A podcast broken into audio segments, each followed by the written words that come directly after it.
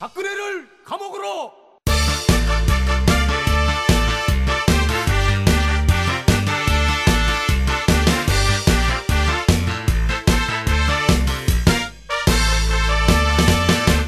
박근혜를 감옥으로, 엠비도 검찰도 깜빵으로, 재벌과 삼사를 걸려 새누리 공범 모두 다 깜빵으로, 노동자 총파 투쟁으로, 민중의 짱돌과 곡괭이로, 무당 정권 모두 걸려 박근혜 체포 가자 청와대로. 세월호 우리 아이들 죽어간 노동자 민중들 백남기의 원혼이 되어 청와대를 접수하라. 박근혜를 감옥으로, 국정원 경찰도 깜빵으로, 무당 정권 모두 걸고 박근혜 체포 가자 청와대로.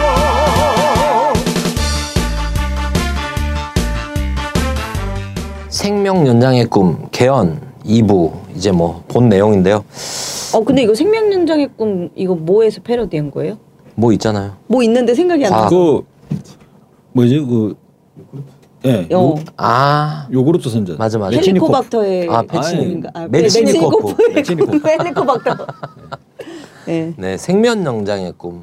개헌 요구르트 하겠습니다.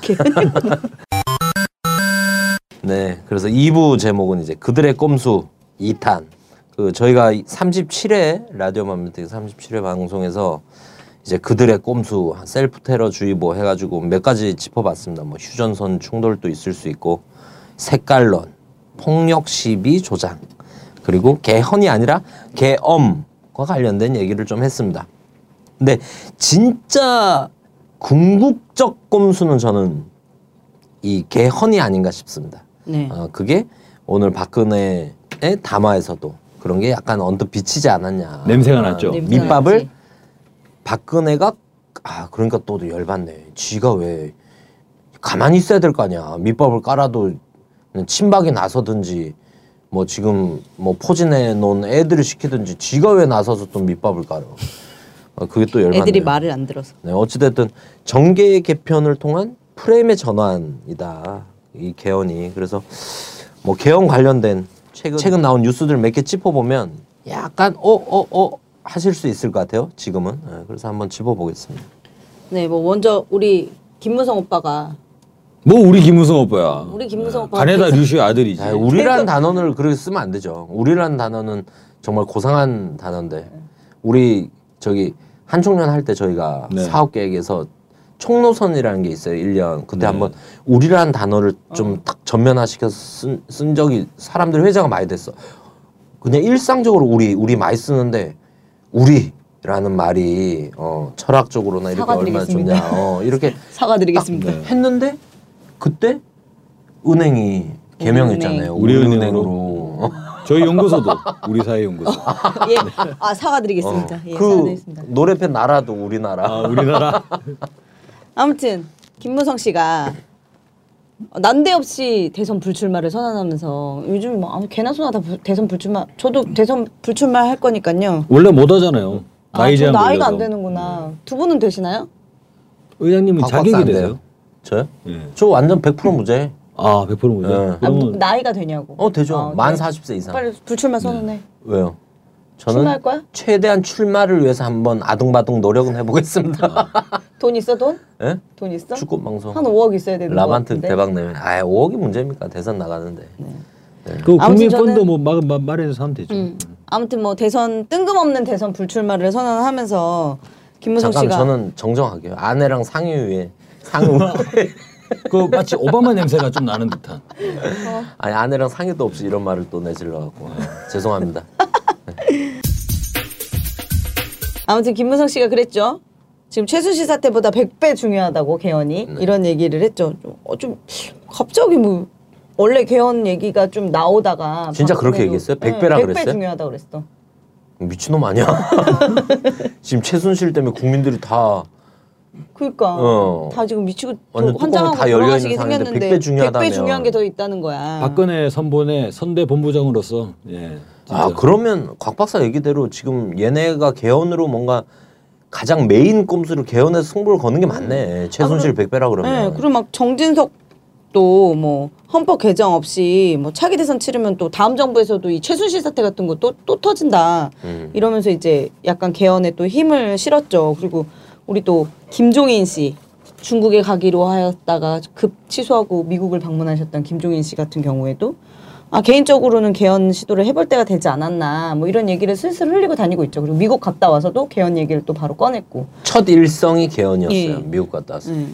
그래서 이제 이들이 좀 어쨌든 개헌을 가지고 뭔가 꼼수를 부리고 있는 거 아니냐 그런 이야기들이 쭉 나오고 있죠. 네, 음. 지금 이상하게 이제 여야를 막론하고 동시다발적으로 개헌 관련된 얘기가 막 터져나오고 있어요. 그 국회의장 정세균 국회의장도 처음에 국회의장 딱 들어갈 때 개헌 개헌 개, 아니, 개헌 깔려 개헌 개헌 얘기했잖아요. 그래서 어 이게 가만히 보면 개헌이 처음 시작이 된 게 김종인 씨가 개헌을 얘기하고 다니던 게 유월 달부터 개헌을 얘기했어요.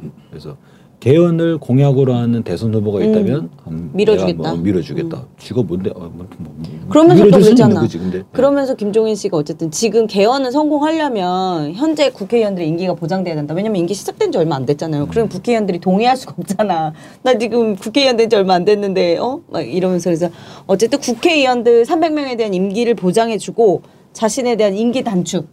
요 국회의원 임기랑 맞춰서 임기 단축을 공약으로 하면 내가 밀어주겠다 이런 식으로 얘기했죠. 그리고 경제 민주화를 위해서는 뭐 개헌이 필요하다는 등등의 발언을 김종인 씨 계속 하고 다녔죠. 음.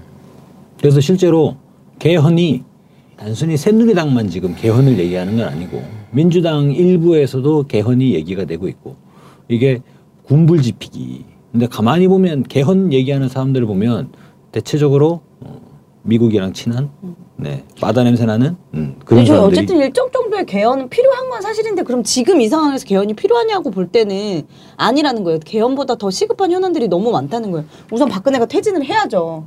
그 다음에 개헌 얘기를 할 수 있지. 어떻게 박근혜가 저 자리에 그대로 꼼수 부리고 앉아 있는데 네. 개헌 얘기를 지금 할 수 있어요. 아 그런 거에 대해서는 저는 지금 뭐 촛불 드는 이런 큰 촛불 대화 안에서는 그런 공감대는 있다고 생각합니다. 근데 개헌에 어찌됐든 승부를 걸고 있는 거고 수구 세력 안에서 그런 움직임이 포착되는 거고 그리고 실제 이 태블릿 피씨에서 최순실 게이트 터지기 전에 개헌 추진하는 국회의원들 모임이 여야를 막론하고 백구십 명이 넘었었어요. 추진한 의원단 모임이. 그래서 공감대가 이미 이전에 나름 많이 깔려있는 상태였다. 그래서 그냥 준비 그럴 때가 아니다 라고만 얘기하지 말고 오늘은 얘기를 한번 하죠. 개헌 실제 개헌 이 추진하는 사람들은 어떤 좀 필요성 이런 거를 좀 내밀고 있는 건지 어, 논리나 이런 걸 한번 짚어보도록 하겠습니다.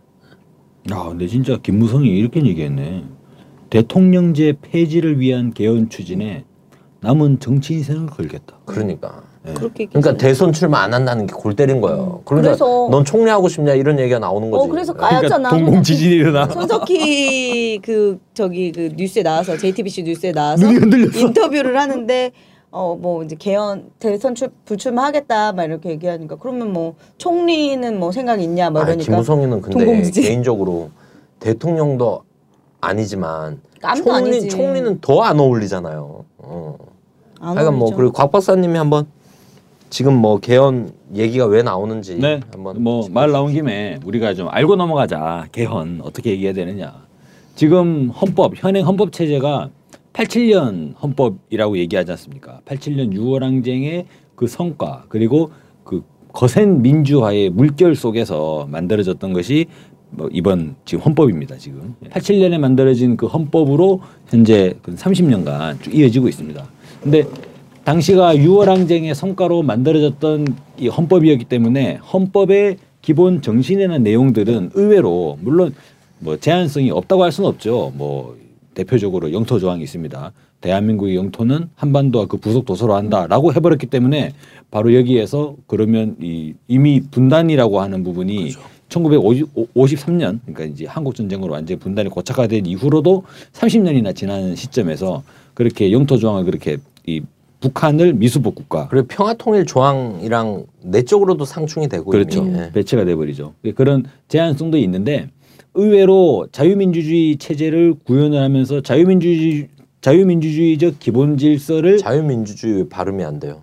전 잘 안 돼요. 자유민주주의 반대하세요? 발음 안 되면 반대하는 거야? 발음 안 되면 반대하는 거예요? 그건 아니잖아요.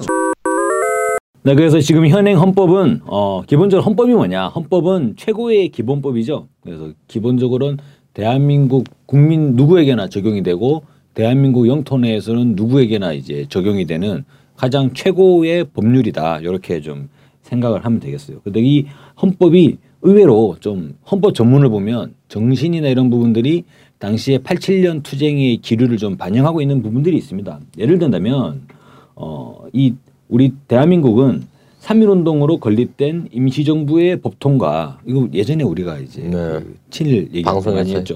불의한거한 사 일구 민주 이념을 계승한다라고 하면서 대한민국이 나아가야 될 기본 정신을 민주주의로 딱 규정한 면이 있습니다. 그리고 조국의 민주개혁과 평화적 통일에 사명이 입각한다라는 부분이 있고 그래서 민주와 통일이라는 부분을 전면적으로 이 기본 정신으로 담고 있죠. 이런 부분들을 보면 보수 진영들, 보수 이를테면 수구, 보수라기보단 보수보다 수구죠. 그러니까 새누리당 같은 사람들은 지금의 헌법이 마음에 안 들 것 같아요. 음.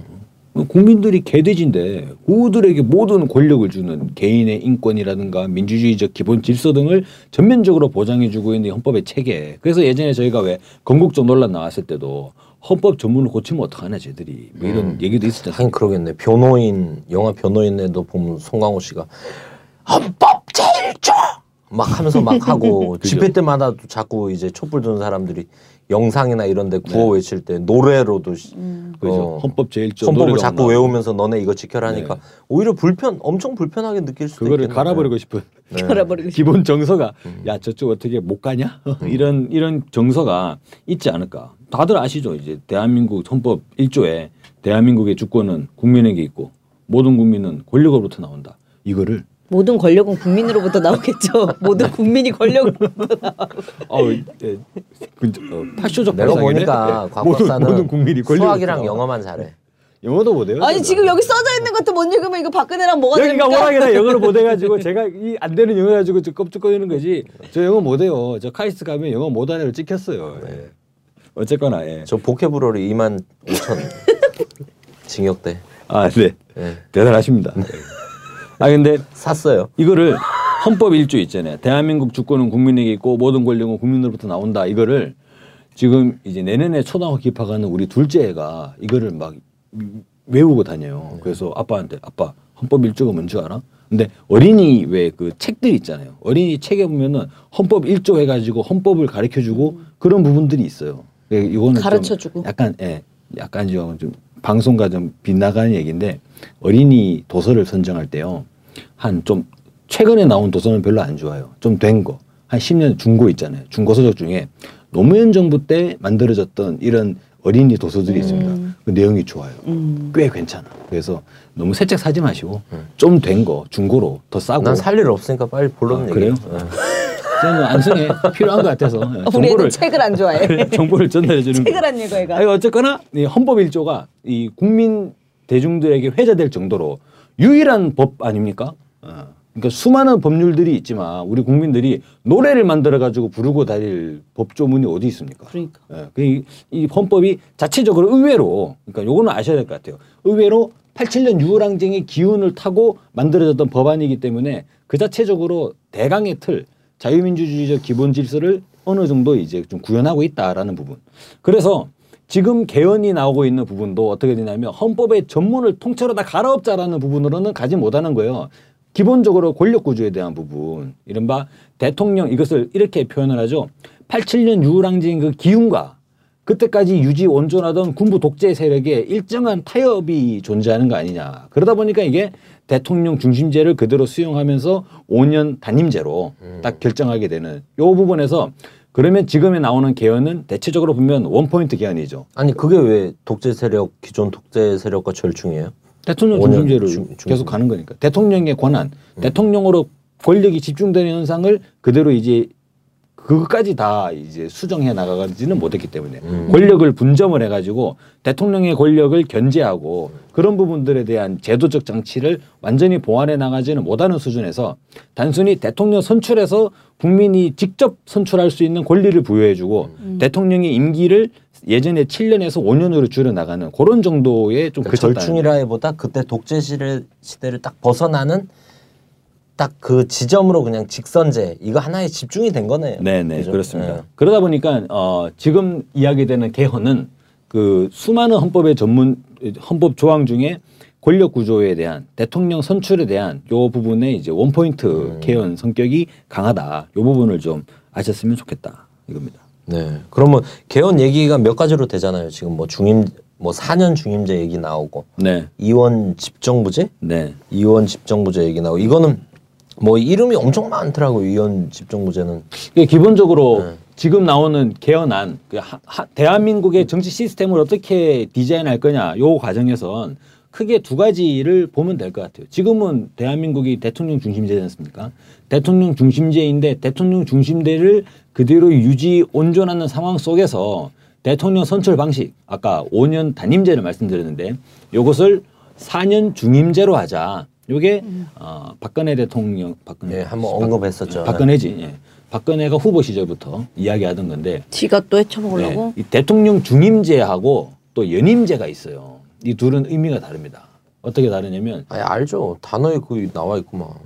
중임은 연임을 포함한 중임이고. 네. 어, 연임은 연달아 하는 게 연임 아니에요? 그렇습니다. 중임제는 그러니까 이걸 잘 봐야 되죠. 중임제는 한번 쉬었다가 다음에 또 할 수 있는 거죠. 네.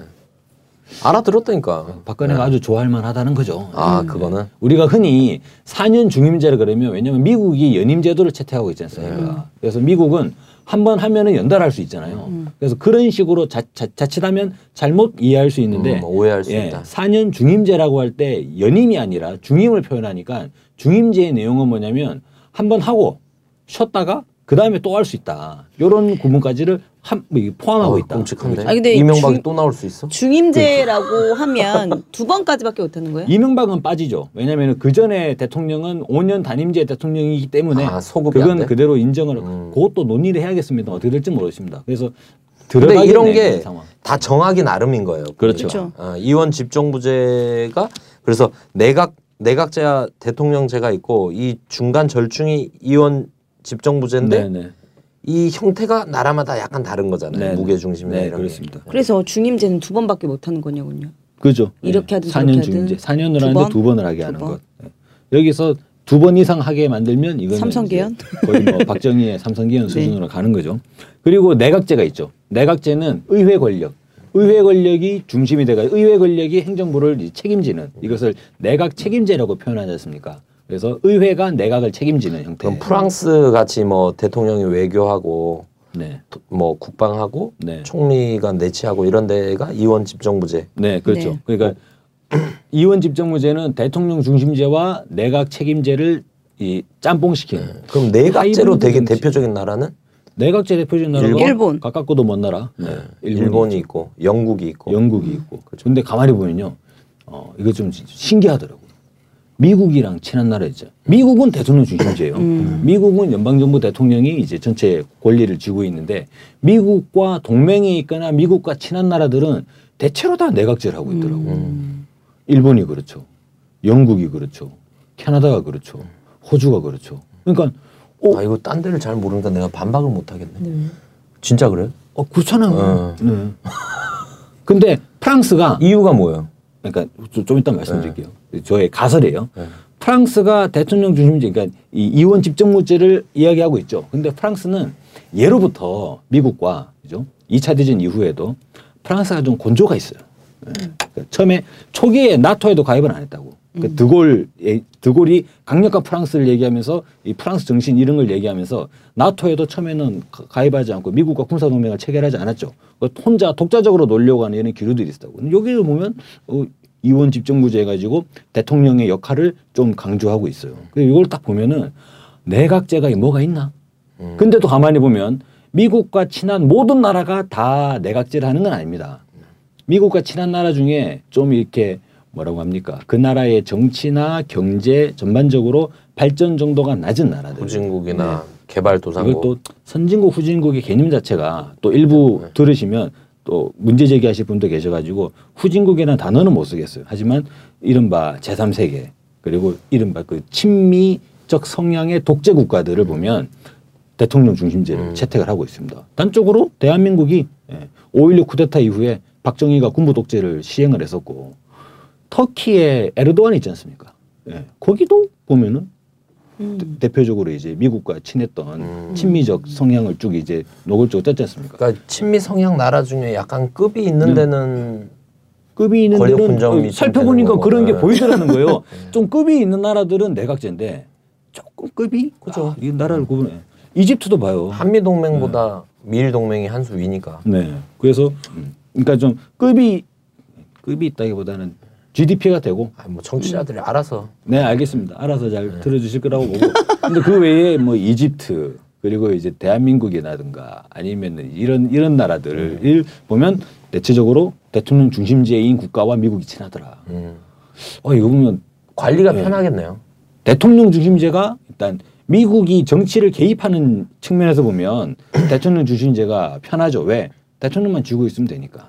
그리고 자기가 검증하고 미국이 이제 안심할 수 있는 사람을 대통령으로 밀어넣을 수가 있기 때문에 그 대통령 중심제가 편리하지 않을까라는 생각이 드는데 내각제로 들어가게 되면 이건 어떻게 되냐면 그 나라의 일정한 형식적 절차적 민주주의가 보장을 해야 되는 시스템 영국이라든가 캐나다라든가 캐나다 같은 나라에서 누가 이제 제왕적 대통령이 나타나가지고 모든 것들을 다 자기 마음대로 주무를 수는 모르겠습니다. 국민 정서에도 안 맞을 수 있겠어요. 그렇죠. 네. 서구 사회에서 그죠. 특히나 그렇게 돼서 그런 국가들은 내각제 형태를 띄더라는 거죠. 음. 이게 뭐 원래 이론이 있어가지고 실제로 그렇다라는 말씀을 드리는 게 아니라 살펴보니까 그런 면이 있다. 음. 독일도 내각제지 않습니까? 이게 좀 재밌더라고요. 그럼 지금 그 정치권에서 논의되는 이제 개헌 문제에서 사 년 중임제로 할 거냐, 이원 집정부제로 할 거냐, 내각제로 할 뚜렷하게 꼭 이걸로 해야 된다 이런 주장이 나오는 건 아니죠. 그렇죠. 근데 네. 개헌의 논리들을 보면 처음에는 이제 박근혜 정부가 취임 초기에는 박근혜가 중심적으로 밀었죠. 그 개헌 공약으로도 내걸었으니까. 근데 그랬다가 김무성이 얘기 얘기하니까 또 김무성이 찐따 먹었었잖아요. 그죠. 근데 그러니까 후보 시절에 후보 시절에는 개헌을 얘기했는데 그때만 하더라도 음. 개헌의 주된 내용이 뭐냐면. 대통령 중임제를 할 거냐 아니면 이, 이 권력 분점형 이래가지고 이원 집정부제를 할 거냐 이런 얘기만 나왔지 내각제는 별로 얘기가 나오지 않았습니다. 내각제 개헌을 가장 얘기 많이 한 사람은 예전에 시사저널에서 유경수를 겁나게 깠던 바로 그 김종필이었어요. 어. 그렇지 않습니까? 음. 김종필 툭하면 뚝 나와가지고 음. 내각제 어쩌고 저쩌고 개헌 얘기하다가 또 이거는 공화당이라고 어, 하는 예, 음. 그 당시에 제삼 당의 입장에서 자기 그러니까 제삼 후보지 않습니까? 제삼 후보로서 자신의 입지를 많이 이 비중을 차지할 수 있는 그러한 정치 제도를 모색을 하다 보니까 아무리 봐도 자기가 대통령은 못 되겠고 근데 내각제로 개헌하면 이 충청의 음. 지역 정당이라 하더라도 상당 부분 중앙 정치에서 힘을 더 발휘할 수 있겠다라는 판단 속에서 내각제에 대해서 얘기했던 것 같아요. 근데 그 뒤로부터 내각제는 그동안 별로 얘기가 나오지 않았는데 음. 요 최근에 네, 올 여름부터 시작해가지고 민주당의 김종 김종인이나 예, 그리고 이제 김무성 이런 부분을 보면 대통령제를 폐지하자 내각제로 가자라는 이런 이야기들이 나오고 있는 상황입니다. 진해가 네. 대통령은 못할 것 같거든. 그럼 형태와 관련해서는 이제 곽 박사가 뭐 몇 가지 개헌안 요런 게 시도될 수 있다 얘기를 해주신 거고 그럼 본론으로 들어가서 네 그들이 진짜 어떤 의도를 가지고 어떤 꼼수를 가지고 있느냐 지금 이 형국에서를 한번 좀 얘기를 해주십시오. 아 그래서 실제로 보면은 대한민국의 정치 시스템을 우리가 그 해방 이후에 전반적으로 한번 좀 그려볼 필요가 있지 않나 생각이 듭니다. 맨 초기에는 이승만 정권이었죠. 이승만 정권 시대에는 이승만이라고 하는 미국의 원조에 근거해 가지고 완전히 노골적으로 이제 미국만 바라보고 있던 그 정부 시스템이었는데 승혜 승혜 씨 또 그림 그리기 시작해요. 네, 뭐 제가 볼 때 이 풀기 끝나면 네. 그림 그리더라고. 나중에 그래픽으로 뭐 네. 예, 하실 수도 있고. 일 부 끝나면 그림 그려. 그게 그만큼 그게 그만큼 지금 제가 하는 얘기가 재미없다는 아. 무언의 항의지 않습니까? 네. 지금. 빨리 끝내. 아니 방송 전에만 해도 뭐 뭐라 그랬어? 아까 이 세 가지 개헌안 얘기 나오면 자기가 질문 좀 하겠다고. 네. 아 너무 잘 알아들어가지고 질문할 게 없네. 뭐 첫 번째 이승만 네. 독재 체제가 있었는데 이 이승만 독재 체제가 사 일구 혁명으로 무너졌죠. 사 일구 혁명을 탁 드, 들여다보고 나서 아 이거 뭔가 전환해야겠다. 못 살겠다. 갈아보자라고 하니까 못 살겠어? 알았어. 돈 빌려줄게. 그래서 차관경제를 이행한 거 아닙니까? 차관경제를 이행하면서 동시에 정치 시스템은 군부 독재 체제를 이식을 했다는 거죠. 음. 이양이 됐다. 음. 그 군부 독재가 육십일 년 오일육 음. 쿠데타부터 시작해가지고 팔십칠 년 유월 항쟁까지 갔어요. 팔십칠 년 유월 항쟁에서 더 이상 안 되겠다. 그래서 체육관에서 대통령 뽑는 짓거리는 음. 더 이상 못하는 상황이 된 거지 않습니까? 그래서 팔십칠 년 유월 항쟁을 기점으로 이게 팔십칠 년 헌법이 되는데 팔십칠 년 헌법 이후에는 그들이 더 이상 군부 독재를 이 연장하지 못하고 그때 와이에스가 뭐라 그랬습니까? 구십삼 년도에 당선되고 나서 문민정부의 시대가 열렸습니다. 라고 하면서 세계와 어쩌고 막 얘기 막 했지 않습니까? 그때 이 김영삼 지지율이 잘 기억할 필요가 있어요. 칠십 퍼센트까지 나왔습니다. 음. 구십삼 년 직권 첫 해에, 그죠? 음. 그래서 그것도 헷갈려 해가지고 넘어갈 사람 많지 않습니까? 지금 민주당 있다가 여기저기 총리한다 음. 그러니까 들쑥거리던 손학규 씨도 그때 김영삼한테 음. 넘어갔던 것이고 상당히 많은 사람들이 그때 헷갈려 했었죠. 칠십 퍼센트 지지율을 점유하면서 문민의 시대라고 했는데 알고 봤더니 어 이건 문민 독재였구나. 음. 그죠? 우리 사회자님 네. 저희가 대학 다닐 때 예, 김영삼 정권을 문민 독재로 규정을 했지 않습니까? 그때 열렸던 문민 독재 시스템이 와이에스 정부 그 이후에는 디제이 노무현 정부를 거치게 되는데 디제이 노무현 정부를 거치면서 저는 미국과 친미 수구 세력들이 정말 간담이 서늘하지 않았을까? 학을 떼지 않았을까? 야 이거 옛날에는 대통령 그냥 아무나 꽂아놓으니까 정말 편했는데 이제 대한민국 한국 국민들의 민주의식 수준이 팔십칠 년 유월 항쟁 이후로 높아져 버리니까 이제 골 때리는 거예요. 그러다가 겨우겨우 해가지고 뉴라이트 이런 거 만들어가지고 엠비로 바꿔치기 하고 그 다음에는 박근혜로 집어넣었는데 이 보수 정권에서 과연 대통령 오 년 임기를 제대로 채워내느냐 국민들이 이제 예전 같지 않다는 거죠. 우리 그런 얘기 하지 않습니까? 국민 주권 시대에서 음. 국민이 직접적으로 정치에 나서고 있는 지금의 이 형국에서 야 이러다가 만약에 그죠 다가오는 이천십칠 년 대선에서 과거의 김대중 정부나 노무현 정부 같은 그러한 정부가 들어선다면 지금 친미 수구 세력 입장에서는 생각하기도 싫을 거예요. 음. 바로 남북관계 개선하고 음. 육일오 십사 선언 다시 이행을 하고 남북의 화해협력 시작되는 거고 그러면 어떻게 되겠습니까? 국민 여러분 기뻐하십시오. 이제 남과 북은 평화와 화해의 새 시대를 열어가겠습니다. 라고 선언에 막 나와버리면 이 친미 수구 세력들은 뒷목 잡고 자빠진다는 거죠. 그대로. 그럼 그런 거 봐도 그 사실 엠비가 마지막인 것 같아요. 엠비가 지금 수구 집단 애들이 얼굴 가면 바꿔가지고 엠비 때는 사실 한번 잘 써먹은 거잖아요. 이십 대들이 지, 진보로 오해도 많이 하고 그리고 정치하던 놈이 아니니까 이제 새 정치할 거다 이런 기대 심리도 이용을 하고 근데 엠비도 말아먹고 그러니까 결국 박근혜 카드로 돌아간 거잖아요. 네. 근데 박근혜 카드 뒤로는 더 있을 수 없는 거지. 음. 지금 뭐 이승만이 살아와? 네. 네. 그런 면에서 봤을 때 곽 박사 얘기했던 대로 시스템을 약간 바꾸는 게 지금 필요한 타이밍이었네요. 저는 약간 네. 바꾸는 게 아니라 확 바꿀 수 있다는 거죠. 네. 그러니까 이거는 확 바뀌는 거예요.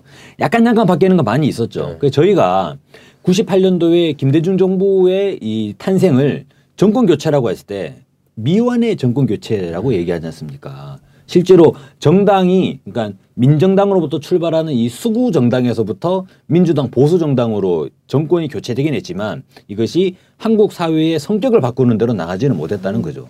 근데 주요하게 보면은 큰 틀에서 본다면 지금 박근혜 정권 퇴진 촛불이 일어나고 있지 않습니까? 이 촛불의 열기는 근 팔십칠 년 유월 항쟁에 비견할 수 있는 음. 그러한 촛불이잖아요. 음. 그러면 뭔가 새로운 시스템, 네, 뭘까라고 할 때 이제는 더 이상 한국 사회에서 이제 자칫 잘못하면 대통령이 민주적 대통령이 들어가게 돼버리면 대한민국은 정말로 국민들과 함께 국민들을 위하는 미국을 위하는 대한민국이 돼야 되는데 이게 아니라 대한민국의 국민을 위하는 대한민국이 돼버리면 미국과 친미 수구 진영들은 정말 골 때리는 상황이 온다는 거죠. 이거를 어떻게 해야 될까? 새로운 시스템으로 넘어가자라고 하는 요구들이 친미 수구 진영 내에서부터 출발할 수밖에 없잖아요. 음. 그럼 결론은 뭐냐? 대통령 중심제를 과감하게 정리하고 새로운 시스템 내각제로 가자. 음. 이런 논의가 이런 계획을 내지는 이러한 바램을 가지고 있을 가능성이 매우 높다. 그러네요. 이번에 박근혜 최순실 게이트 딱 봐도 국민들이 한 명한테 집 권력이 집중된 한 명한테 집중해서 뭔가 검증을 하고 바꿔내려고 하고 이 기운은 너무 강해져 버렸잖아요. 그렇죠. 근데 이거를 그 있잖아요. 컵에다가 뭐 동그란 거 넣어놓고 샥샥샥 해서 어디 있게 음. 이름 맞추는 것처럼 뭔가 현란하게 바꿔놔야 된다. 그런 데서는 꼭 내각제, 이원 집정부제, 중임제가 아니라도 한번 와 시스템이 바뀌네 이것도 효과가 있을 음. 거고 어, 그리고 만약에 내각제가 돼서 다당제 시스템이 되면 나쁜 짓을 한 놈이 하던 걸 두세 놈이 나눠서 하게 또 만들 수 있는 거잖아요. 그렇죠. 어. 그리고 이제 책임 소재가 예, 내각제로 들어가게 괜찮은데? 되면 예. 또 이게 있습니다. 의회의 권력이 상당히 커지게 되죠. 음. 의회 권력이 커지게 되면 어, 어떤 문제가 있냐면 누가 더 국회의원을 많이 배출할 수 있느냐. 음. 물량 싸움으로 가는 거죠. 음. 물량 싸움으로 가면 수구 기득권 세력이 아무래도 유리하다라고 판단할 수 있는 거죠. 음. 왜냐하면 시민 진영, 일단 돈이 없어요. 음. 어, 그리고 경험도 없어요. 이런 부분들을 제시하면서 도끼도 없어. 도끼는 진보 진영은 도끼가 또 아니 없나? 국회는 네. 아, 국회는 어, 국회에 있는 비율로 봤을 때는 네네. 우리가 우리 마음에 드는 국회의원 꼽으라고 하면 손가락으로 꼽히잖아요. 그렇습니다. 어. 네. 근데 저기는 저기는 아 진짜 독한 놈들 하면 손가락 몇 개가 더 필요하잖아요. 그렇죠. 어. 저희 지금 뭐 국민들의 이 신뢰를 받고 국민들의 지지를 받는 정치인들 보면 어디, 어디 뭐 일반 뭐 어디 시장분 네. 내지는 뭐 그런 몇 분 음. 어디 시장분 네, 국회의원 아, 중에 그걸 왜 그렇게 쫄아서 얘기를 못해? 아, 알겠습니다. 저번 댓글 그 어, 댓글 봤어요? 댓글, 어, 댓글 달렸잖아. 네. 이재명 봤어요? 이재명 빠. 아, 어떻게 나한테 이재명 빠라고 우리한테 이재명 빠라고 할 수 있어? 그러게 말이에요. 음. 이정희 빠라고 그런 모르겠는데. 아, 전부 다 우리 셋 다 진 곽 박사 진보당 당원이었어요? 네. 아, 전 당원이었거든요. 네. 민노당 때부터 해서 네. 몇 년도부터? 나 이천이 년도부터.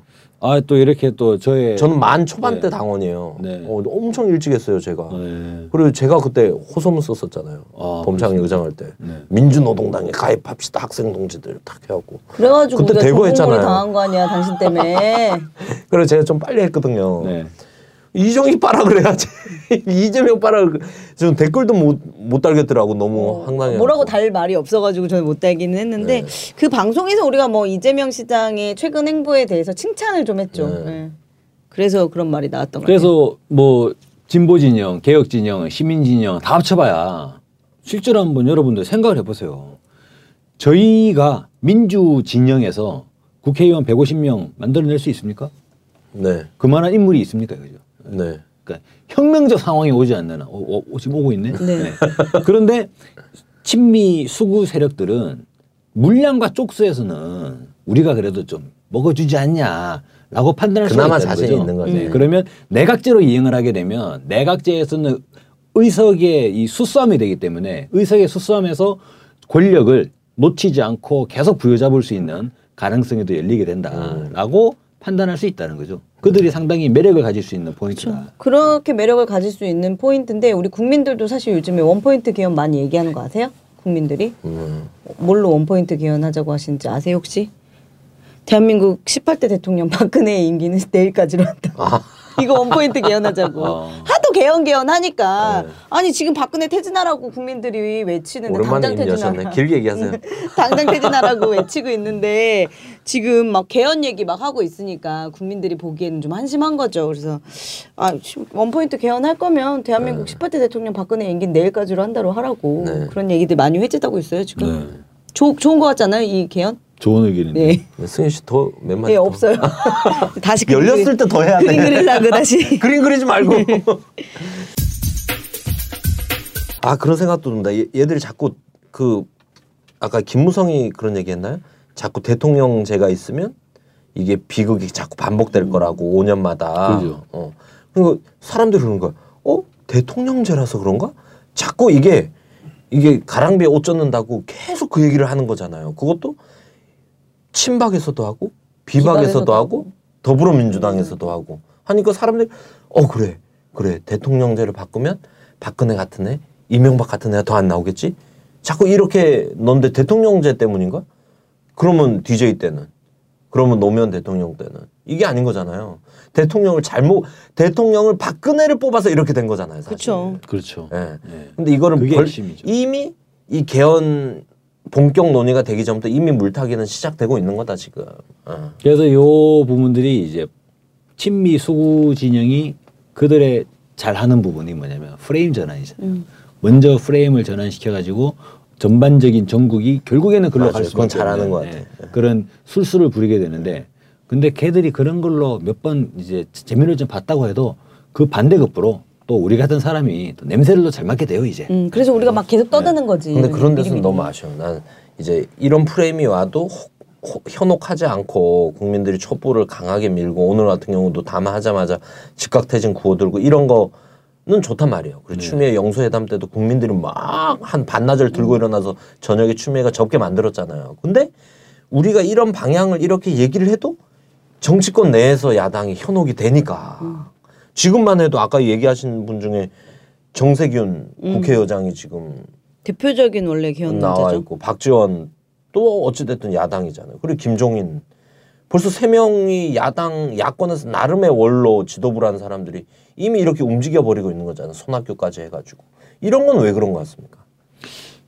저는 음. 약간의 그 사람들이 좀 이 기회주의적이면, 음. 네, 그러니까 전면에 싸워가지고 대한민국의 모순을 완전히 뿌리 뽑겠다. 내가 저 새누리당 친미 수구 기득권 정당을 정권을, 권력을 완전히 국민에게 넘겨주겠다라는 생각을 그런 용기를 못 가지는 것 같아요. 음. 네.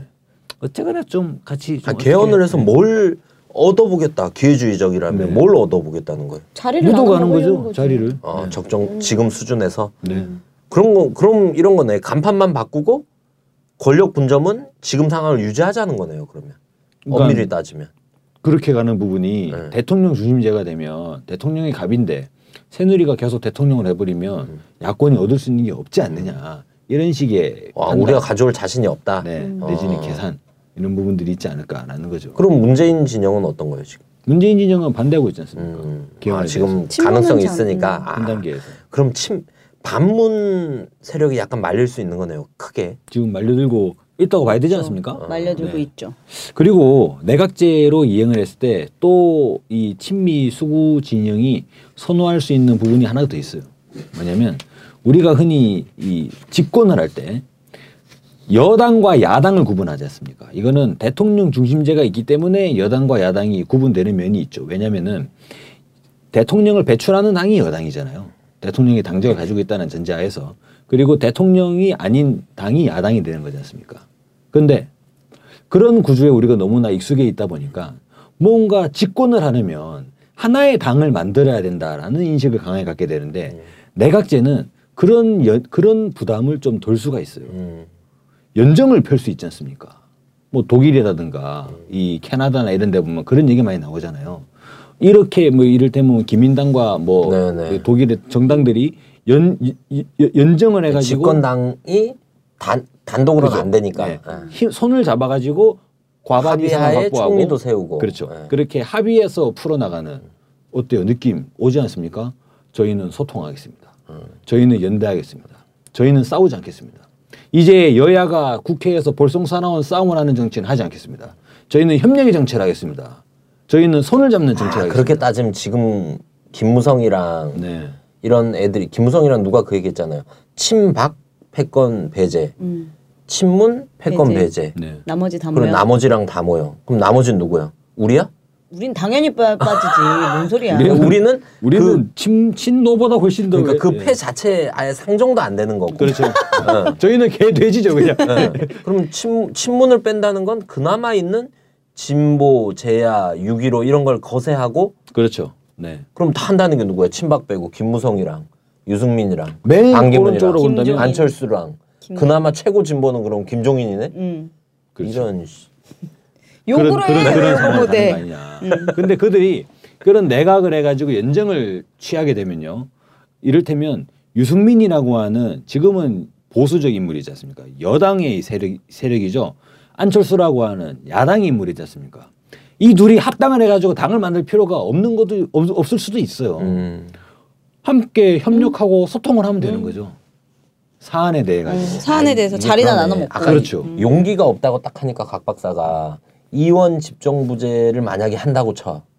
그러면 갈라먹기가 쉽네요. 대통령 그치. 있죠? 네. 총리 있죠? 예. 그럼 위험. 근데 이 얘기는 이미 많이 나온 거죠. 나왔죠. 어. 이거는 구체적으로도 검열까지 많이 됐죠. 네. 책임 총리를 야권에서. 음. 어 그러면 대통령 누가 하는 거예요? 여권에서 해야 되잖아요. 아무도 얘기는 안 하고 있는데. 음. 그럼 반기문이 할 수 있겠네. 바지로. 네, 그렇죠. 외교랑 그림도 맞고. 네. 어. 내치에 관여 못할 테고. 외교랑 무슨 그림이 맞아. 전 세계적으로 응. 가장 무능한 유엔 사무총장이었다고 전 세계적으로 소문이 파다한데 우리만 뭐 우리만 떠들지 않을 뿐이지. 라반트 안에서만 파다한 음. 것 같아요 아직은. 아니 전 세계적으로 외신들에서는 네. 이렇게 무기력하고 이렇게 무능하고 그러니까 박근혜랑 똑같은 평가를 받고 있는 거예요. 음. 국내에서의 박근혜 평가나 유엔의 박근혜? 유엔, 어, 유엔의 박근혜. 반기문이 정말 아무것도 한 게 없다라는 평가들이 왜 반기문의 최순실은 누구야? 오바마였겠지. 음. 네. 그래서 그림을 그려보면 이원 집정부제로 가게 되면 현재 야당의 가장 큰 비중을 가지고 있는 더불어민주당 이를테면 뭐 문재인 씨라고 합시다. 네. 이, 이 진영이 약 사십구 퍼센트의 권력을 획득하게 된다. 음. 아무리 이원 집정부제라 그래도 반반을 먹을 수도 없어요. 음. 대통령이 오십일 퍼센트를 먹겠지. 그럼 책임 총리가 사십구 퍼센트가 되고. 근데 그건 잘 모르겠어. 왜냐면 네. 대통령은 외교 통일이잖아요. 네. 그리고 그것도 이원 집정부제 시스템을 어디에 힘을 더 실냐에 따라서 약간 달라질 수 있을 것 같아요. 대한민국은 네. 그게 있습니다. 그치? 한반도 특성상. 그러겠네. 그 한마디로 네. 끝나는 거예요. 반세기를 대통령 했던, 네. 또 했던 관성도 있는 거고. 그러니까 대통령 수많은 대로. 정부 부처 중에 외교부와 국방부, 통일부 요 세 개만 관할하고 나머지 모든 부처를 다 총리에게 이양을 한다. 그래도 권력의 중심은 대통령에게 있습니다. 아, 곽 박사 완전 이번 단호하고 엄청 왜요? 멋있어 보이네. 그래. 단호하게 얘기하니까. 아니 제가 네. 그래도 우리 연구소에서 우리 사회 분석 책도 내고 그랬는데. 아, 네. 그래요? 네. 그럼 만약에 내각제를 하면 내각제를 다당제 네. 분위기로 가면 아까의 반반 갈라먹는 네. 구조가 되는데 내각제를 하면요. 이게 보수 진영 입장에서는 더 나갈 수가 있죠. 이를테면 친노. 음. 친노라고 합시다. 네. 통상적으로. 친노 세력을 완전히 배제시킬 친문 같아. 이제는 진짜 친문으로 된 것 같아. 네, 그렇습니다. 뭐 저는 노무현 대통령이 만약에 지금의 민주당을 보면 과연 친하게 생각을 하실까라고 할 때 친문이 맞다고 예. 봅니다. 문재인 전 대표는 지금 민주당을 아주 친하게 생각하시잖아요. 네. 친문이 맞죠. 그래서 지금의 친문을 친문 중에서 저는 선별된다고 봅니다. 핵심적으로 어떻게 선별했냐면 육 일오 세력 음. 그리고 이제 육 일오 십사 선언을 이행해 나가면서 남북 관계를 획기적으로 개선을 하고 이른바 국군의 전시작전 통제권도 반환을 받고 그래서 대한민국을 정말 세계적인 글로벌 코리아로 정말 이 국제사회 앞에서 부끄럽지 않은 그런 대한민국을 만들어 나가겠다라고 이야기하는 이야기할 수 있는 민주당 내에서 아주 이제 모범적이고 정말 정치 가다운 정치인들이 계시지 않습니까? 그런 사람들 빼고 예. 나머지가 다 권력을 먹을 수 있지 않겠나. 음. 내각제로 가게 되면 음. 그런 그림을 그리지 않겠나. 그렇게 보면 보수 입장에서는요. 아 근데 내각제로 가면 네. 친박을 빼더라도 비박이랑 국민의당이랑 그리고 더불어민주당 중에서도 옛날 이제 동계동 네. 동교동계나 호남 쪽 이렇게 해서는 더불어민주당 내에서는 이제 비노, 비노 비주류라고 이야기되던 네. 그런 분들이 몇 분 계시죠. 그런 데가 사실 국민이랑 거의 적대시 되겠는데요, 그러면? 어, 그런 입장에서 근데 구체적 여러 가지 그림으로 네, 어. 어떻게 그려지는지 모르겠습니다만 뭐 친박계 내에서도 이제 당연히 친박은 분화됩니다. 네. 네. 그 사람들이 원래 뭐 그쵸? 아무런 뭐 그런 게 없는 게 같습니다. 이정현 정도가 남겠지. 네. 그렇게 그리고 나면 아 그럼 뭐 네. 친박도 쪼개져서 이쪽 저쪽으로 흡수가 네. 되겠네. 그러니까 이게 어, 권력을 아, 이거 따라서 내각제가 오히려 꽃놀이 편데 수구한테는? 지금의 형국을 절대화해서 이야기하는 게 아니라 국면은 변하지 않습니까? 이를테면 개헌 논의를 계속 군부를 짚이면 아니 민주당의 친문 쪽에 계시는 분들 내각제 아 그럼 응해가지고 하겠어요? 반대하겠습니까? 반대할 거 아닙니까? 음. 그러면 뭐라고 공격하겠습니까? 그 사람들을. 아니 권력이 권력이 그렇게 좋으냐? 음. 이런 식으로 김무성 대표 같은 사람이 전 대표죠. 나와가지고 얘기할 수도 있다는 거예요. 음. 어이 민주당 권력이 그렇게 좋습니까? 라는 식으로. 음. 저 사태를 보고도 박근혜의 저 사태를 보고도 권력이 그렇게 좋아요? 라는 식으로 공격을 해제끼면 국민들이 볼 때 어떻게 되겠냐는 거죠. 그래서 보수든 그런 부분들을 노리지 않는. 음. 네. 그래서 이게 동일한 멘트가 있죠. 친박과 친노를 배제한 누구와도 연대할 수 있다라는 멘트를 국민의당의 안철수 의원이 이야기했고 그리고 새누리당에서도 하태경이가 이런 얘기를 했다는. 맞아요. 어, 갑자기 좀 황당하지 않습니까? 내용이 거의 유사한 거예요. 친박과 친노를 제외한 누구와도 연대하겠다라는 부분들이 이걸 보면 불통 세력으로 규정을 해버리고 옛날에 네. 그 종북으로 딱 낙인 찍는 거랑 딱 비슷하네요. 그렇죠. 아. 그래서 패권으로 딱 똑같이 음. 아마도 언론에서 이런 논설들만 논설들이 나올 거라고 봤습니다. 이제는 이 우리 민족을 그동안 이 갉아먹었던 당파 싸움. 천년 뿌리의 당파 싸움을 덜어낼 때다라고 하면서 음. 언제까지 진보와 보수로 편을 갈라서 싸울 거냐 음. 제발 좀 그만해라 더러워 죽겠다라는 글들이 막 터져나오면서 그죠 이제는 중도의 시대 제가 라반텍에서 매번 하던 거 있지 않습니까 시민혁명 이러면서 이제 중간에서 빨아먹으려고 하는 음. 부분이 있지 않겠냐 아 그게 전형적인 진짜 그렇게 죽 써서 개를 죽게 되나 음. 저는 사실 네. 방금 또 토론하면서 이 상황을 지금 여야 힘의 균형 상태나 그리고 분포 상태나 국회 보면 아 이거를 뚫고 나갈 수 있을까? 국회로 봤을 때 네. 걱정이 많이 되네요. 네. 저는 네. 뚫고 나가기는 좀 어렵고 네. 촛불로 태워버려야 되지 않나. 네. 네. 이 통째로. 아 네. 그래서 아까 이 트로이 목마 네. 밑에서 촛불을 켜자.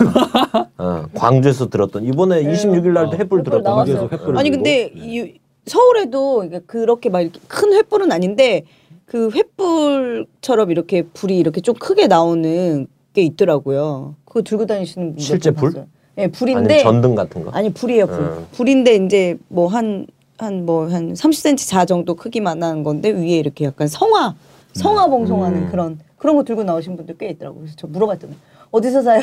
G마켓이요. 아 진짜? 네. 야, 이거 어디서 사셨어요? G마켓이요. 뭐라고 검색해요? 성화봉송 검색하면 된다고. 어. G마켓이 저번에 그거 아니에요? 정유라 때 말 그 네. 하는 사람들 말 달리자. 네. 곰탕이랑. 네.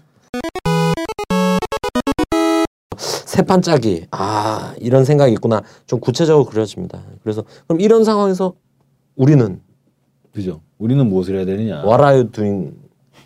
네. 잘못했나요? 맞잖아. 뭐요? 와라형 두인 나오. 넌 뭐 하고 있냐는 거지 그거. 웃자고 한 거예요. 제가 설마 진짜 모르겠어요 이걸? 네, 좀 잘라줘요 이거. 안 되겠어요. 너무 무식해서 안 How 되겠어요. How do you do? 아 그래서 네 우리는 무엇을 해야 되느냐. 이거는 일정한 시간 싸움이죠. 왜냐면 내각제 개헌이 그들에게 우리는 아무리 예. 위아더 월드를 해야죠. 네. 핸드 인 핸드. 고마해, 고마해, 고마해. 그 뭔 얘기요? 위아드 월드가. 핸드 인 핸드. 옛날 손에 팔팔. 손을 잡지. 어. 아 예, 알겠습니다. 네. 글로벌 코리아. 네. 아 그때 가수들 이름이 뭐였지?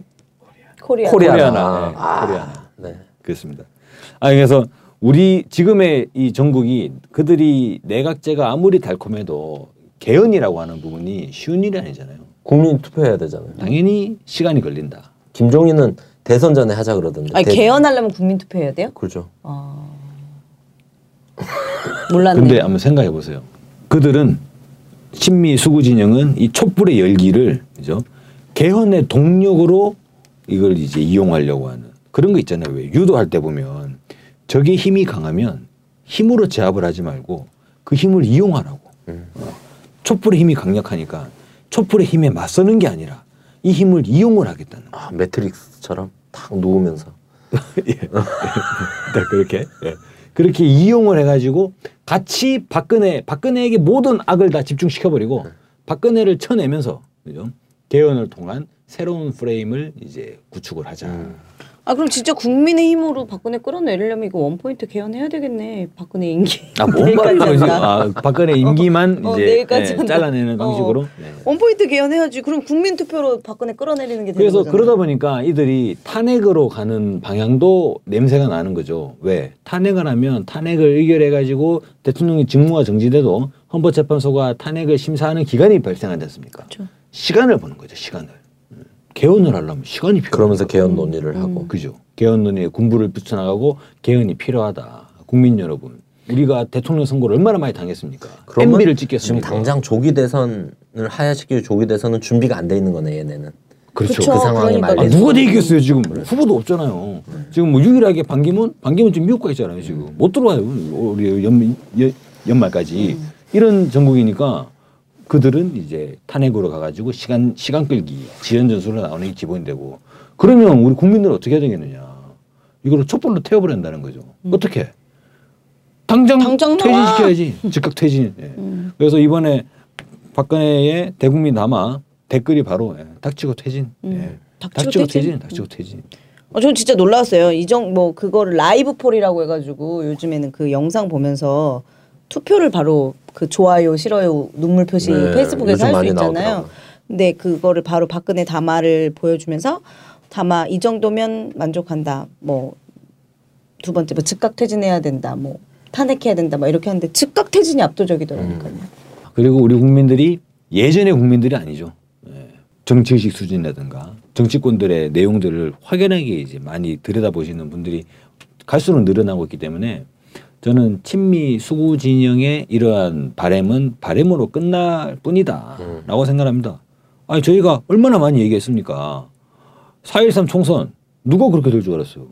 송주의 사드 배치 곽 박사 어, 그렇게 될 줄 알았잖아. 아니 그러니까 쟤들이 음. 국정원이나 쟤들이 송주의 사드 배치하면 송주 국민들이 데모할 줄 누가 알았어요. 미국도 봐요. 트럼프가 될 줄 누가 알았어요. 음. 걔들은 자기 나라 대통령도 누가 될지 모르는 애들이에요. 그 정도로 민심에 아둔한 애들이라고. 그 정도 정보력을 가지고 겨우 그따위 정보력으로 대한민국의 정치 프레임을 어떻게 바꿔보겠다? 웃기는 소리 집어치라 그래. 꼼짝도 못한다. 예전과 다르다. 아, 그럼요. 네. 우선 즉각 하야. 네, 즉각 하야. 하고 저는 이제 그런 게 필요하다 했는데 구호에서 새누리 공범이다 음. 이런 얘기가 많이 나오는데 이러면 사람들이 즉각 하야 됐을 때 그럼 책임 총리를 어떻게 할 거냐 이런 얘기가 너무 많이 나오잖아요. 그래서 저는 빨리 국민들이 볼 때 어? 그 박근혜 게이트 새누리당 부역자들이 제외된 뭔가 정치 지도 그룹이 필요하다 지금. 그렇습니다. 예. 근데 그게 아직 좀 더딘 상황이잖아요. 이런 상황에 말려 있고 오히려. 근데 지금은 야삼당이 정말로 판단을 잘해야 됩니다. 지금 새누리당 비박계를 뭐 예의를 갖추고 그럴 때가 아니에요. 야삼당은 지금 시민사회 진영과 촛불을 들고 있는 퇴진행동과 발걸음을 함께 해야 됩니다. 그래서 새누리당을 배제한 모든 세력들, 시민사회의 동력을 다 모아가지고 여기에서 박근혜 퇴진 이후에 전국을 수습을 해나가야 된다. 그게 민의를 따르는 길이고 아, 그게 민주주의 아니냐 그죠? 네. 세상에 민주주의가 어디 있냐고 또. 그래서 저는 그런 생각이 듭니다. 요즘 제가 그 제주도 딱 비행기 타고 가면서 아 강연을 원래 역사 강연으로 섭외가 들어왔거든요. 근데 갔는데 갑자기 뭐 사십 분 만에 끝내달라고 그러고 뉴스 본다고 그래갖고 아 에라이 모르겠다. 그러면 오십 대고 광주 시민들이니까 정치 얘기나 하자 해가지고 지금 전국이 어떤 전국이냐 했는데 내각제 얘기하니까 딱 그거랑 딱 맞아 떨어지는 게 이게 막 수구 세력들이 분단 체제, 어, 이 독재 체제로 그 사 일구 그리고 오 일팔, 유월 항쟁 이런 거를 어떻게든 국민들의 주권을 찾으려고 하는 진출 이런 걸 막아왔잖아요. 댐을 하나 잘 쳐가지고 탁 칠 때마다 막아내요. 탁 칠. 근데 아까 곽 박사 얘기했던 대로 도저히 못, 못 막겠다 싶으니까 그때 직선제를 한번 한 네. 거잖아요. 근데 본질적으로 지금 보면 직선제를 해서 민주주의가 쟁취됐냐? 안 된 거잖아요. 직선제를 해서 이걸 활용해서 민주주의를 쟁취하려고 그러니까 국정원에 나서서 문재인 내 열매를 박근혜한테 갖다 준 거잖아요. 국민 열매를. 어, 이런 거 보면서 어찌됐든 얘들이 이렇게 댐을 유지를 해왔다. 근데 이게 저는 이번 총선을 계기로 댐이 열린 적이 있죠. 물론 뭐 참여정부도 있었고 국민의 정부도 있었는데 이거는 활짝 댐이 뭔가 무너졌다기보다는 아까 곽 박사님도 그런 표현하셨는데 얘들이 아 도저히 이거 안 되겠다, 직선제처럼 아 안 되겠다, 좀 일정 정도 길을 열어줘야겠다 하면서 수문을 살짝 열어준 거잖아요. 디제이 때 한번 열어준 거고. 근데 디제이 때 한번 민주주의 맛을 보니까 얼마나 황홀합니까. 그러니까 또 참여정부가 나도 그러면 이 열매를 놓지 않겠어 하고 수문, 근데 이제는 이 수문을 죽어도 안 열어줄 거다 얘네들이 마음을 굳힌 거고, 그게 이천십이 년 대선에서 국정원이 나선 결정적인 배경이 됐던 거고. 근데 이게 저는 지금 결정적으로 균열과 뭔가 분출이 돼버렸다 지금, 아까 말씀하신 네. 사월 총선을 계기로. 그래서 저는 이 상황에서 얘네가 하려고 하는 내각제라는 수는 저는 결국은 말씀하셨던 대로 우리 제목대로 꼼수가 될 거다. 아, 이 댐을 지금 치워내버려야지 이거를 또 댐 모양을 바꾼다고 되는 게 아닌 거잖아요. 국민들은 이 댐 자체를 걷어버리려고 하는 거고. 그런 면에서 어차피 이, 이 대화? 흐름? 이런 거는 잡혔다. 그래서 저는 향후의 정치 체제 논의나 뭔가 정치 권력을 딱 국민 주권을 딱 쟁취하는 문제나 이런 거를 좀 더 과감하게 얘네들이 내각제 개헌, 내각제, 이원 집정부제, 중임제 이런 거를 꼼수를 부리는 것처럼 우리도 대안을 뭔가 또 제시해야 될 시기가 오지 않는가. 저는 그 시점이 그 구체적으로 소시기적으로는 그 탄핵안이 발의될 때쯤부터는 본격적으로 이 논의가 돼야 되지 않, 않겠는가. 얘네들이 그냥 우리가 지금 개헌 반대한다. 어, 이걸로만 되는 게 아니잖아요. 그러면 이 광장에서 원하는 뭔가 정치 시스템 뭔가, 어, 정치 권력은 뭔가 이런 상을 던져야 되지 않을까. 그래서 저도 그건 더 고민은 되는데 어찌됐든 뭔가 민주정부를 수립하자. 근데 그냥 팔십칠 년 직선제가 준 속에서 민주정부가 만들어지는 게 아니라 이 촛불, 국민주권, 광장이 탁 주도하는 뭔가 민주정부를 만들어내자. 이런 뭔가 캐치프레이즈를 딱 걸고 뭔가 광장에서의 딱 국민들이 주도하는 토론을 한번 만들어 가야 되지 않나. 그러면서 또 싸워 나가야 되지 않나 지금. 어. 근데 그런 게 이전처럼 그 여당 수구 진영에서 뭔가 개헌이라는 꼼수로 승부를 건다고 또 야당 정치 세력, 정치인들이 뭔가 대안을 제시하거나 방향을 제시해서 끌, 끌어주기를 기대하기는 좀 어려운 상황인 것 같고. 어. 그래서 아마 그런 토론을 해봐야 되지 않나. 그래서 저는 촛불이 주도하는 민주정부, 촛불이 주도하는 향후 정국이라고 봤을 때 지금 촛불에서 이제 현장에서 감동적인 사이, 현상들이 되게 많잖아요. 근데 저는 사실 가장 주목되는 건 이재명. 그렇죠. 근데 이재명 빠는 아니에요, 저. 어. 저는 굳이 뿌리를 따지자면 어, 이정이 빠져. 어. 근데 하여간 이재명 저는 현상이라고 보는 게, 저희가 안철수를 어. 지금 극력가잖아요. 근데 한 사, 오 년 전에 안철수 현상이라는 건 있었잖아. 새 정치를 갈망하는 뭔가 기존 구조물이 묻지 않은.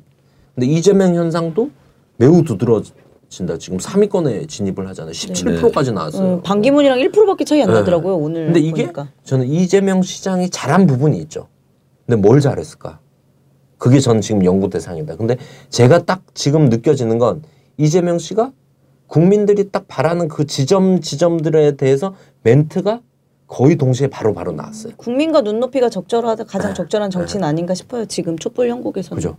그런 게 없잖아요. 예를 들면 민주당에서 처음엔 한 일주일 템포 놓고 이, 삼 일 놓고 반, 반나절 놓고 이런 약간 국민들이 어 이렇게 나가, 나가야 한다 할 때 자꾸 템포가 늦잖아요. 근데 이재명 씨는 이렇게 나가야 한다 할 때 그런 멘트가 나오잖아요. 그러니까 저는 여기까지는 그냥 일현상이고, 근데 이게 딱 맞았을 때 국민들이 이재명 씨를 완전 그냥 투표로 확 띄워버리잖아요. 전 이 현상, 여기에 국민들이 뭘 바라는가를 여기서 뭔가를 찾아봐야 되지 않냐. 우리가 이재명을 제가 지지한다 만다 이런 차원이 아니라 어, 이재명 현상에서 우리가 또 나갈 바가 있지 않겠는가. 그래서 아까 대화가 흐른다 했을 때 대화는 흐르고 있고, 근데 이 대화가 어디로 흐르고 이 대화의 속도 막 이런 거 있잖아요. 이런 거를 정확하게 맞춰, 맞춰야 된다. 그런 면에서 이재명 씨가 지금 바람을 잘 탔다 지금. 어. 근데 이재명 씨만 탄다고 되는 게 아니잖아요. 이, 같이 타야죠. 예, 예, 제 진보 단체나 정세력들이 이런 현상에 뭔가 교훈을 가지고 뭔가 잡아낸다면 뭔가 길이 열리지 않을까? 예.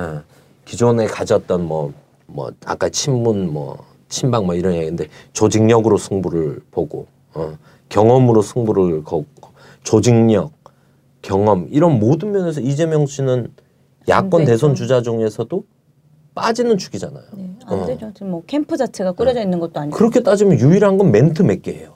멘트 몇 개, 발언 몇 개. 근데 먹, 먹힌다 지금. 그래서 음, 정치인이나 정세력이나 뭐 우리 진보 방송을 하는 사람들이나 이런 면에서 뭔가 좀 착목을 하면 뭔가 충분히 이런 꼼수를 정면 돌파할 수 있는 길이 보이지 않겠나 싶습니다. 네. 권력이 네. 형성되는 메커니즘이 전환된 거죠. 네. 예전에는 어떤 정치 세력이 자기가 조직을 만들고 자금도 만들고 그리고 그걸 가지고 국민들에게 표를 달라 네. 요구해가지고 국민의 표를 받아서 당선이 되고 이랬다면 지금은 그런 조직이나 자금이나 이런 부분들이 국민들에 의해 가지고 네. 그래서 아, 왜 이렇게 막 자꾸 대통령 병이 걸려가지고 그런지 모르겠어요. 모든 걸 다 내려놓고 음. 오늘 박근혜가 모든 걸 내려놨다 그랬어 자기. 아니 그런 거 말고 그 말로만 내려놓지 말고 내려놨으면 당장 나가야지. 깜빡 내 말이 그 말이야. 그럼 깜빡 문, 문 열어달라고 근데 구치소 들어가겠다 이러고 나왔어야지. 근데 그런 게 아니잖아요. 그러면 아마 박근혜는 살아날지도 몰라요. 근데 그럴 리는 없기 때문에. 아, 그럼 싫은데? 아니 그 살아, 살아날 수가 없어. 깜빡 문 열어달라고 하면 문 열어. 아니 징역 살고 들여보내줘야지. 징역 살고 개가 전선하면 이제 앞으로 쓰레기 치우고 죽을 때까지 평생 양로원 가가지고 이제 뭐 대한민국 청소하고 그러고 살면 되는 거지 뭐. 네. 그래도 그래, 용서가 안 되는데. 그래도 나는. 그래도 용서가 안 될까? 음, 네. 난 안 돼. 네. 그럼 무기징역 받으면 용서는 안 되겠지. 그래 저는 이재명 현상을 보면서 그런 욕심이 생기더라고. 어? 대선 야권의 대선 주자는 민주당 내부 경선에서 세워지는 게 아니라, 네, 그렇죠. 어, 촛불 경선을 해야 된다. 어. 하고 있잖아요 지금. 근데 이미 어, 마, 말씀대로 음. 이미 시스템이 만들어지진 않았어요. 기존 정치 구도에서 만들어지지 않아. 근데 이미 진행이 되고 있는 거죠. 네. 레이스가 어, 다 되게 있어요. 당황스러울 것 같아요. 국민들이 자금도 내고, 네. 그리고 국민들이 조직도 내요. 그러니까. 대표적으로 국민이 내는 조직이 노사모가 있었잖아요. 네. 음. 당내 조직이 없다고? 우리가 만들어줄게. 이게 노사모지 않습니까? 예전에 정치인들 중에 그 국민 모금 펀딩을 했던 정치인 있지 않습니까? 국민들이 자금도 마련해주는 네. 시대다. 무엇이 두렵냐는 거죠. 그렇죠. 그래서 지금은 더더욱. 그렇죠. 네. 이, 이 촛불의 열기에. 근데 이 근본적으로 기존 정치에 대한 게 여야를 막론하고 불신과 실망이 이미 절벽 에서 뚝 떨어지는 거다. 이 전자에 다시 판단해야 된다. 다. 음. 기존 거에 대해서 집착과 미련을 가지면 가질수록 네. 어, 나아갈 길은 막막하고 보이지 않을 거다. 그러면서 저는 이재명 빠라 그러지 마십시오. 이재명 현상에 주목할 게 있다. 어. 아니 전 이 친미 수고 진영의 개헌 이 작전은 결코 성공할 수 없다라고 음. 생각합니다. 네. 당장의 민중들이 그만 그렇게 두지 않을 것 같아요. 아, 그럼요. 그래서 생명 연장의 꿈, 개헌은 꿈일 뿐이다. 응. 촛불로 박살내자. 좋습니다. 박살내자. 마치겠습니다.